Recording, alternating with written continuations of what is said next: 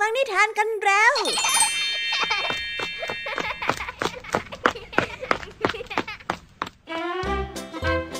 สวัสดีค่ะน้องๆ ยินดีต้อนรับเข้าสู่ชั่วโมงแห่งนิทานกับรายการคิสอาว วันนี้พี่ยามีและกองทัพนิทานหันษาพร้อมที่จะพาน้องๆ ไปตะลุยโลกแห่งจินตนาการที่เต็มไปด้วยความสนุกสนานและข้อคิดต่างๆ มากมายกันแล้วล่ะค่ะไปตะลุยโลกแห่งนิทานกันเลย และนิทานทั้งสองเรื่องที่น้องๆจะได้รับฟังกันในวันนี้ เป็นนิทานที่เกี่ยวกับคำสอนของผู้ปกครอง ที่ทำให้เราเห็นคุณค่าของการเชื่อฟังในสิ่งที่ผู้ใหญ่หวังดี และได้ตักเตือนเรานั่นเอง เริ่มต้นกันที่นิานเรื่องแรก เป็นนิทานที่เล่าถึงสายลมผู้ที่มากประสบการณ์ หลังจากที่มันได้เดินทางไปเที่ยวรอบโลก และได้ไปเจอเขากับเรื่องราวที่น่าสนใจมากมายนั่นจึงทำให้มันเป็นนักเล่าเรื่อง และมักจะมีเรื่องราวใหม่ ๆ มาเล่าให้กับคนอื่นๆได้ฟังอยู่เสมอ แต่เรื่องราวเรื่องราวหนึ่งนั้นมันไม่เคยลืมเลยนะสิคะ นั่นก็คือเรื่องราวของตระกูลที่สูงส่งแล้วมีชะตากรรมพลิกผัน ต้องสูญเสียทุกสิ่งทุกอย่างไป แต่สุดท้ายก็ยังคงใช้ชีวิตอยู่ได้ ไม่รู้เหมือนกันนะคะ ว่าเจ้าสายลมนี้จะบอกอะไรแก่เราบ้าง ไปรับฟังเรื่องราวนี้พร้อมๆกันได้ในนิทานเรื่องแรกของพี่ยามีกันเลยนะคะ กับนิทานที่มีชื่อเรื่องว่า สายลมสังเกตการและนอกจากนั้นแล้วพี่ยามียังมีนิทานอีกหนึ่งเรื่องมาฝากกัน นั่นก็คือนิทานเรื่อง การมีชีวิตนิรันดร์จึงเป็นเรื่องราวของเด็กชายคนหนึ่งที่ได้รับการสั่งสอนให้ทำความดีมาตลอดชีวิต โดยที่ตัวเองนั้นก็ไม่รู้ว่าจะทำความดีไปเพื่ออะไร แต่เพราะว่าการทำความดีนั้นไม่ได้ช่วยให้เขาฐานะดี หรือว่าครอบครัวดีขึ้นเลย แต่ในวันหนึ่งค่ะ เขาก็ได้เริ่มค้นพบกับคำตอบ หลังจากที่พ่อของเขาได้เสียชีวิตไปแล้วนั่นเอง แต่ในวันหนึ่งเขาก็เริ่มได้รับคำตอบ หลังจากที่พ่อของเขาได้เสียชีวิตลงไป และเขาก็ได้นั่งมองหลุมศพของพ่อที่เต็มไปด้วยดอกไม้ประดับประดาอยู่เต็มไปหมด โดยที่ไม่ขาดสายเลย แตกต่างจากบุคคลที่ร่ำรวยคนอื่นๆ ที่ตอนมีชีวิตอยู่ไม่เคยทำความดีอะไรไว้ เอ๊น่าสงสัยจังเลยนะคะว่าบทเรียนที่เด็กชายคนนี้จะได้รู้เนี่ยคืออะไร ไปรับฟังเรื่องราวในนิทานเรื่องที่สองกันได้เลยค่ะ นิทานภาษาพาสนุกในวันนี้ค่ะ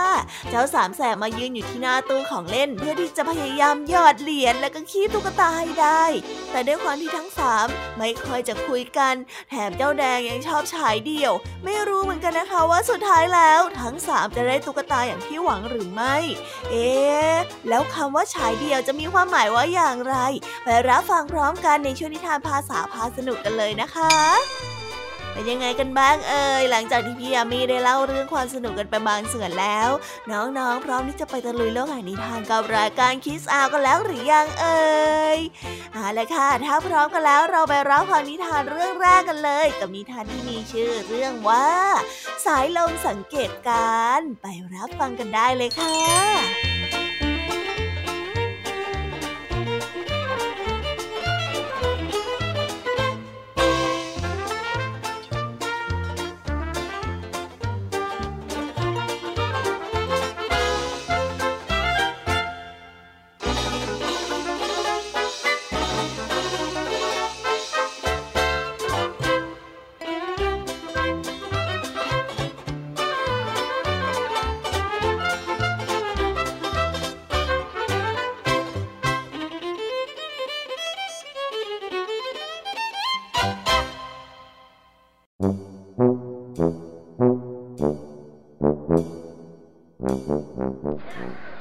ครั้งหนึ่งนานมาแล้ว สายลมมักจะบอกเล่าสิ่งที่พบเห็นให้แก่ผู้อื่นในทุกๆทที่ที่ไปถึง และมักจะเปลี่ยนเรื่องที่เล่าเสมอๆเพราะเรื่องใดที่น่าจดจำสายลมก็จะนำเรื่องนั้นไปเล่าเพื่อให้ผู้อื่นได้รับรู้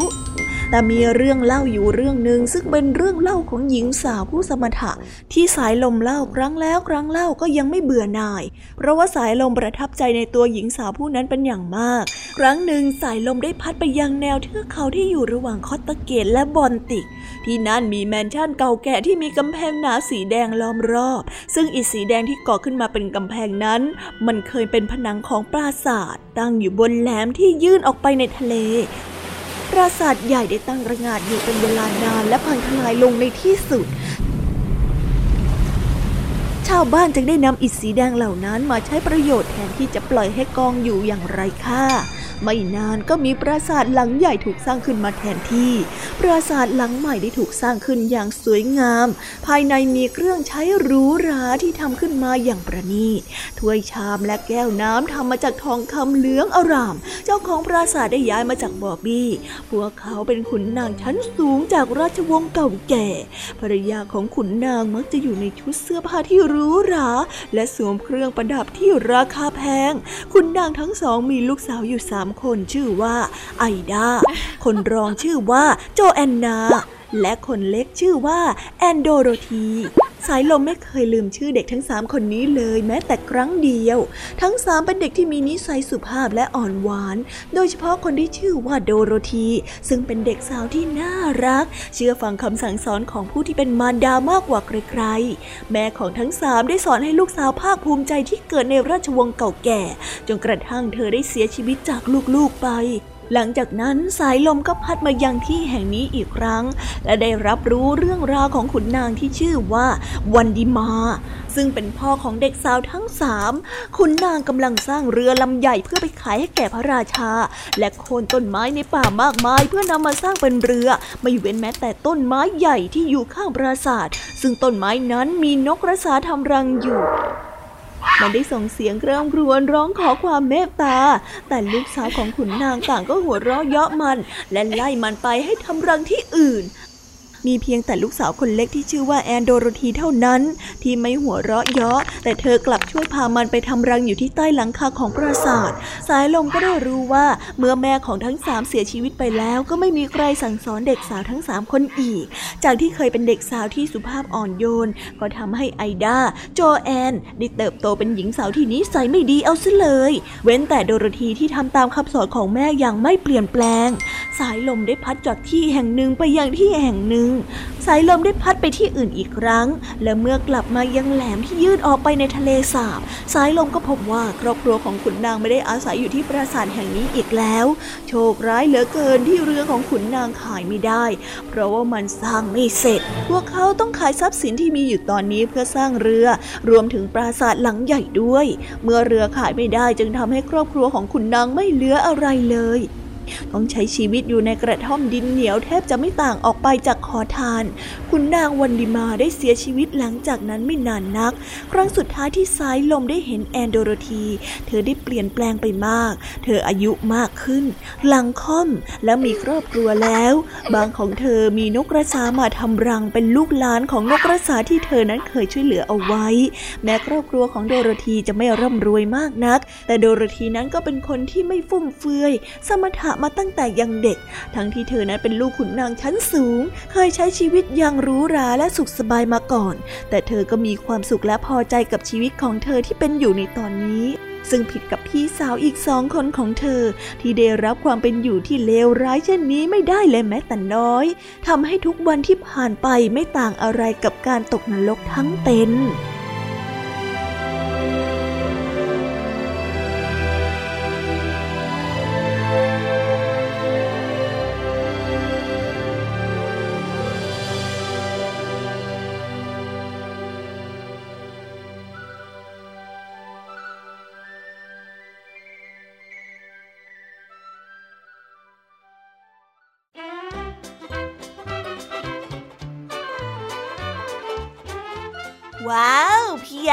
เข้าใจแล้วค่ะว่าทำไมสายลม จึงจดจำเรื่องราวของครอบครัวนี้ได้เป็นอย่างดี ก็เป็นเพราะว่าในครอบครัวนี้มีเด็กหญิงคนหนึ่งที่ชื่อว่าโดโรธีนั่นเอง การที่เด็กหญิงโดโรธีเชื่อในความสั่งสอนของแม่ทำให้เธอสามารถผ่านพ้นชีวิตมาได้ แม้ในยามที่เลวร้ายที่สุด ความมัธยัสถ์และความประหยัดอดออมทำให้เธอยังคงใช้ชีวิตได้อย่างปกติสุข ถึงแม้ว่าครอบครัวของเธอจะเกิดอุบัติเหตุทางการเงิน นี่แหละนะ การใช้ชีวิต บางครั้งก็มักจะมีเรื่องที่ไม่คาดฝันเกิดขึ้นอยู่เรื่อยๆ ดังนั้นคนที่สามารถอยู่ต่อได้ แม้ในยามที่มีปัญหาก็คือคนที่เตรียมพร้อมรับมือกับปัญหาที่ไม่คาดฝัน และหนึ่งในขั้นตอนการเตรียมพร้อมนั้นก็คือการประหยัดอดออม กักตุนสิ่งที่จำเป็น และเล็งเห็นถึงสิ่งที่เกิดขึ้นในวันข้างหน้านั่นเองล่ะค่ะ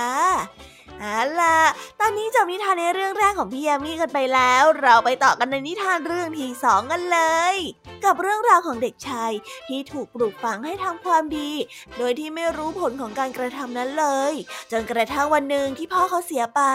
เขานั้นได้เหลือไปเห็นภาพบางอย่างบนหลุมศพของพ่อ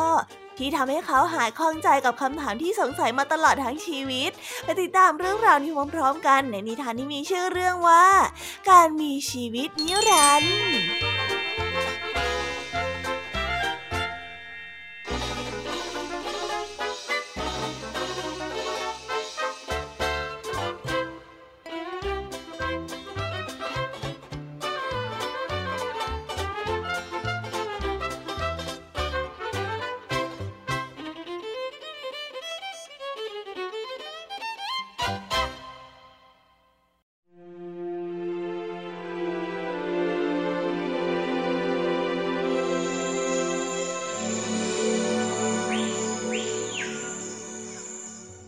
ครั้งหนึ่งนานมาแล้ว ชายหนุ่มผู้หนึ่งอยากให้ลูกของเขาเป็นคนที่มีความสุข เขาได้ตั้งชื่อลูกชายว่าเชฟู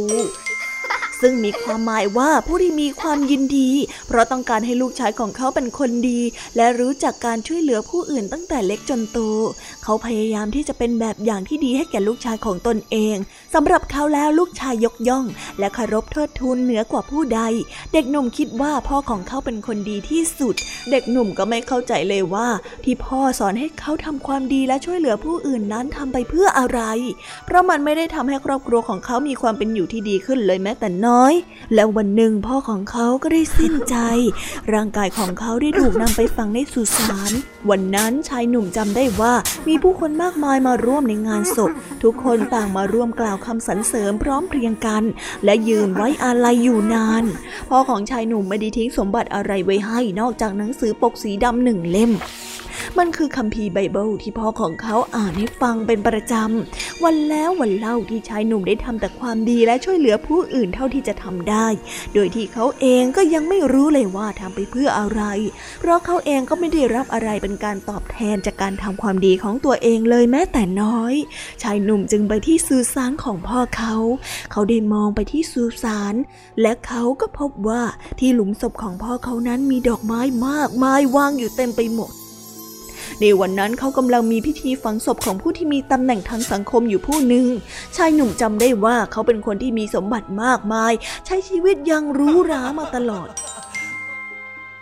แต่เขาก็เห็นว่าในงานแทบจะไม่มีใครมาร่วมในพิธีศพเลย นอกจากญาติญาติของผู้เสียชีวิตเท่านั้นเอง ในวันต่อมาชายหนุ่มก็ไปที่หลุมศพของผู้เป็นพ่ออีกครั้ง เขายัางคงครุ่นคิดอย่างเดิมว่า พ่อเขาสอนให้ทำความดีไปเพื่ออะไร ในวันนี้เขาได้เห็นพิธีงานศพของหญิงชาวราผู้หนึ่ง เธอเป็นเศรษฐีที่มีลูกหลานอยู่มากมาย เป็นคนที่ได้รับการนับหน้าถือตาจากผู้คนในเมือง เพราะว่าเกิดในตระกูลที่เป็นผู้ดีเก่า แต่เธอก็เป็นคนที่ขี้งก ไม่เคยไปช่วยเหลือใครๆเลยแม้แต่ครั้งเดียว และก็เช่นกัน แทบจะไม่มีผู้ใดมาร่วมในงานศพของหญิงชาราเลยแม้แต่คนในครอบครัวของหญิงชาราเอง ก็มาร่วมเพียงแค่ไม่กี่คน ในวันต่อมา ชายหนุ่มก็ยังคงมาที่สุสานอีก แต่วันนี้ชายหนุ่มได้ค้นพบคำตอบที่เขาครุ่นคิดมาแสนนานว่าพ่อของเขาสอนให้เขาทำความดีไปเพื่ออะไร วันนี้สุสานไม่มีการฝังศพ แต่เมื่อชายหนุ่มมองออกไปรอบๆนอกหลุมศพของพ่อแล้วหลุมฝังศพแห่งอื่นๆ ไม่มีดอกไม้วางอยู่เลย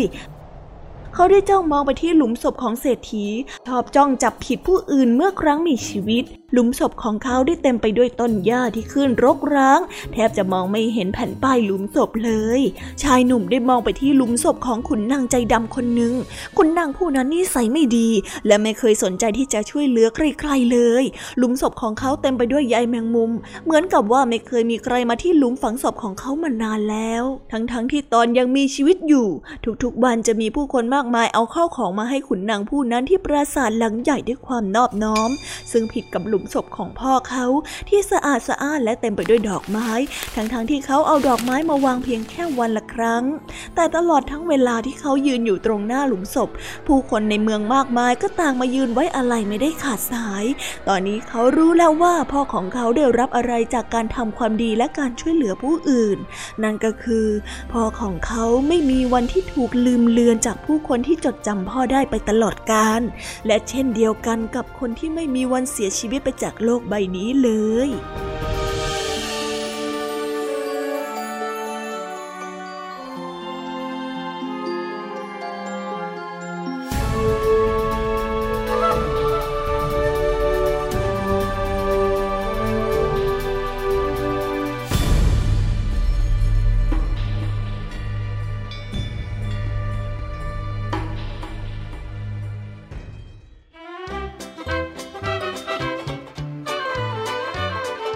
อนบางอย่างก็ต้องใช้เวลานานมากๆ ในการที่แสดงให้เห็นผลลัพธ์ อย่างเช่นนิทานเรื่องนี้ค่ะ ที่เด็กชายเชียฟู ที่ไม่เคยเข้าใจว่าทำไมต้องหมั่นทำความดีทั้งๆทที่ไม่ได้รับประโยชน์อะไรตอบแทนเลยสักอย่าง แต่หลังจากที่พ่อของเขาได้เสียชีวิตไปแล้ว ก็ทำให้เขาได้รู้ว่าการทำความดีต่อคนรอบข้าง คือการสร้างความทรงจำที่ดีทิ้งเอาไว้ให้เพื่อนมนุษย์ ถึงแม้ว่าในวันที่ตัวเองไม่อยู่แล้ว ก็ยังมีคนคิดถึงความดีที่เขาทำเสมอ เปรียบได้กับการที่มีชีวิตอยู่อย่างนิรันดร์อยู่ในจิตใจของผู้คน แล้วเมื่อได้รู้อย่างนี้แล้ว เขาจึงมีกำลังใจที่จะทำความดีต่อไป โดยไม่ย่อท้อและสิ้นหวังต่อสิ่งอื่นใดค่ะ เอาล่ะ ตอนนี้เจ้านิทานในช่วงของพี่ยามีกันลงไปแล้ว เราไปต่อกันในช่วงภาษาพาสนุกกันเลย หลังจากที่เจ้าแดงพยายามจะฉายเดี่ยวไม่ฟังเสียงของใคร เจ้าจอยของเราก็เลยต้องดึงสติให้กลับมาทำงานเป็นทีม เหมือนการเล่นเปตอง แต่ไม่แน่ใจนักนะคะว่าระดับเจ้าสามแสบแล้ว มีหรือคะว่าจะคุยกันรู้เรื่องแบบง่ายๆมาติดตามฟังเรื่องราวความสนุกและความหมายของคำว่าฉายเดี่ยวพร้อมกันกับนิทานภาษาพาสนุกกันเลยนะคะ ไปรับฟังกันเลยค่ะ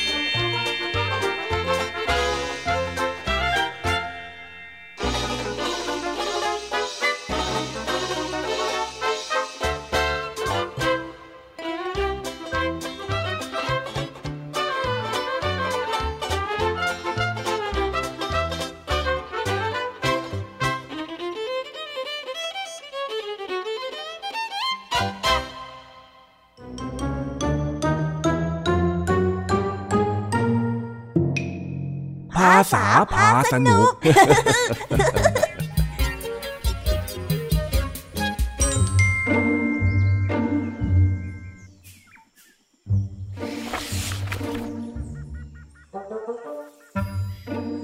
จ้าจ้อย เจ้าแดงและเจ้าสิง ยืนอยู่ที่หน้าตู้คีบตุ๊กตา ของเล่นหยอดเหรียญแบบใหม่ที่ร้านของป้าสี ทั้งสามกำลังวางแผนจะคีบตุ๊กตาแข่งกัน ว่าใครจะเป็นคนคีบตุ๊กตาได้ก่อน เรื่องราวจะเป็นอย่างไรไปรับฟังพร้อมกันได้เลยค่ะเฮ้ย เอ็งคีบก่อนได้เลยไอ้แดง ไม่เอาสิ ข้าน่ะไม่เคยได้มาก่อน ถ้าคีบพลาดก็เสียตังฟรีสิให้สิงคีบก่อนดีกว่า เอ้าทำไมต้องเป็นข้าล่ะข้าก็เพิ่งมาได้เป็นครั้งแรกเหมือนพวกเองนั่นแหละ เฮ้ย เอาหน่าไอ้สิง เองน่ะเป็นคนที่ฉลาดที่สุดในกูเบอร์พวกเราแล้วไม่ใช่ดีหรอข้าได้ยินเด็กคนอื่นๆบอกว่ามันยากมากเลยนะ ตู้คีบตุ๊กตาเนี่ย เอามันก็ต้องยากสิ ถ้ามันง่าย เจ้าของร้านเขาก็ขาดทุนหมดสิปะโถเอ้ย เองไม่ต้องต่อรองเลยไอ้สิง เองคนแรก ไอ้จ่าคนที่สอง แล้วข้าก็เป็นคนที่สามไปลุยเออเอ็งพูดอย่างนี้เราจะให้ข้าทำยังไงล่ะก็ต้องเล่นก่อนนะสิเฮ้ย มันต้องอย่างนั้นแหละ เอาเลยเอาเลยลุยลุยงั้นข้าหยอดเหรียญแป๊บนึงนะโอ้ข้าทำงานแล้วทีนี้จับคันโยกไปทางซ้าย แล้วก็ก็ได้วนลงมาเฮ้ย ลงมาแล้วลงมาแล้วไหนไหนไหนไหนไหนเฮ้ยจะได้ไหมอะเฮ้ยมาแล้วเฮ้ยเอ็งมาถูกทางแล้วเสียงเอ็งมาถูกทางเออได้แล้วเออได้แล้วเออมาหล่นแล้วโอ้อ่อนเลยไอ้สิงเอ็งเนี่ยนะอ่อนหัดจริงๆนี่เดี๋ยวเอ็งดูค่ะไหนไหนไหนจ้อยไหนเอ็งลองดูสิ เอ็งลองเลยเดี๋ยวจะได้รู้ว่ามันยากแค่ไหน มันจะไม่ยากอะไรเนี่ย นี่หยอดเหรียญใช่ไหมอ่าโยกทางซ้ายพอประมาณนิดนึงนิดนึงอ่าอ่าอ่าอ่าทางขวาอีกนิดนึงอ่ากดลงไปแล้วคีบตุ๊กตาขึ้นมาเลยอันนี้ดูเข้าท่าของไอ้สิงเยอะเลยฮ่า เองก็อย่าชะล่าใจไปก็แล้วกันเองดูนะสิ ขึ้นมาแล้วขึ้นมาแล้ว เห็นป่ะเห็นป่ะอ่าเอออีกนิดอีกนิดอีกนิดอีกนิดอีกนิดอ้าวเฮ้ยอะไรกันเนี่ยโหจะได้อยู่แล้วอีกนิดเดียวเองเป็นยังไงล่ะก็ข้าตรวจเองแล้วโอ้ไม่ต้องเลยเฮ้ยน่าเสียดายจริงๆ อีกแค่นิดเดียวอะเอาล่ะทีนี้ ข้ารู้แล้วว่าต้องเล่นยังไง ข้าน่ะอ่านเกมบอกแล้วนะนี่ เดี๋ยวข้าจะกอบกู้ได้ให้พวกเองเอง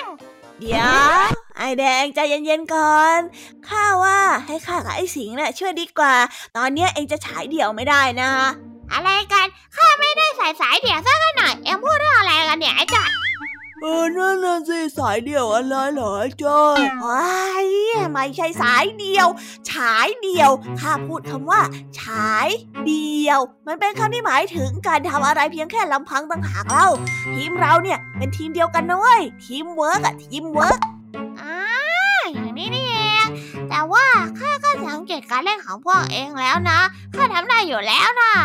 ฮ้อฮ้อฮ้อทำได้เออนี่เองฟังข้านะไอ้แดง ข้ากับไอ้สิงเนี่ยเคยเล่นมาก่อนแล้ว นั่นก็หมายความว่าข้ามีประสบการณ์มากกว่าเองถ้าข้ากับไอ้สิงร่วมมือกัน ก็เท่ากับว่ามีสองประสบการณ์ที่มาช่วยกัน นี่ดูสิชนะเห็นเห็น ถ้าเองเนี่ยนะมีประสบการณ์เป็นศูนย์เองก็เสี่ยงอยู่คนเดียว อาจจะพลาดขึ้นมาอีกครั้งก็ได้ ให้ข้ากับไอ้สิงช่วยเถอะนะนะนะนะนะนะ เออที่อาจารย์พูดมันก็มีเหตุผลนะเนี่ย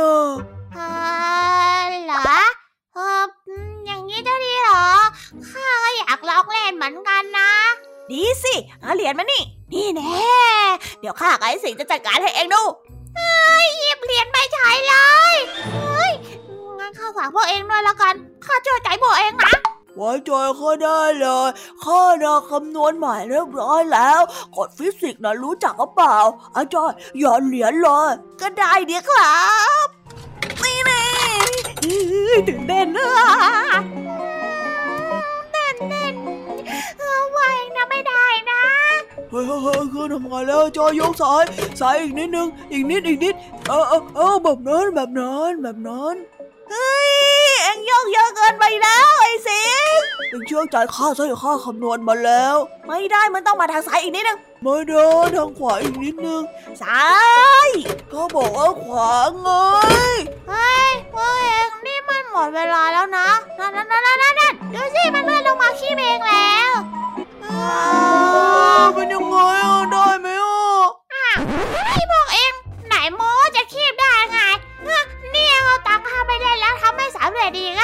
ตัวใครตัวมันรู้ว่าเข้าไปก่อนแล้วกันข้าไม่รู้ไม่เห็นนะไปแล้วนะเฮ้ยไอ้สิงรอข้าหน่อยสิพวกเองถ้าเราถ้ากลับมาแล้วผิดชอบเดี๋ยวนี้เลยนะข้าเนี่ยเล่นก็ไม่ได้เล่นตุ๊กตาก็ไม่ได้ก็ฝากไว้ก่อนเธอะเสียตังค์ฟรี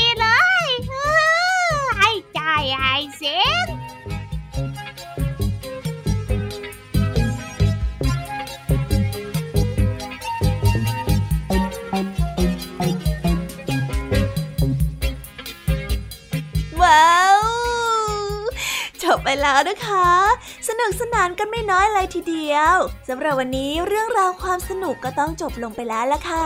พวกเราและรายการคิสอาวก็ต้องขอบอกมือบายบายกันไปก่อน ใครที่มารับฟังไม่ทันสามารถไปรับฟังย้อนหลังได้ที่ไทย PBS Podcast นะคะ วันนี้จากกันไปด้วยเพลงเพราะๆในช่วงสุดท้ายของรายการ แล้วไว้เจอกันใหม่ในตอนถัดไปสำหรับวันนี้ สวัสดีค่ะบายบายเป็นเด็กดีของคุณพ่อคุณแม่นะคะ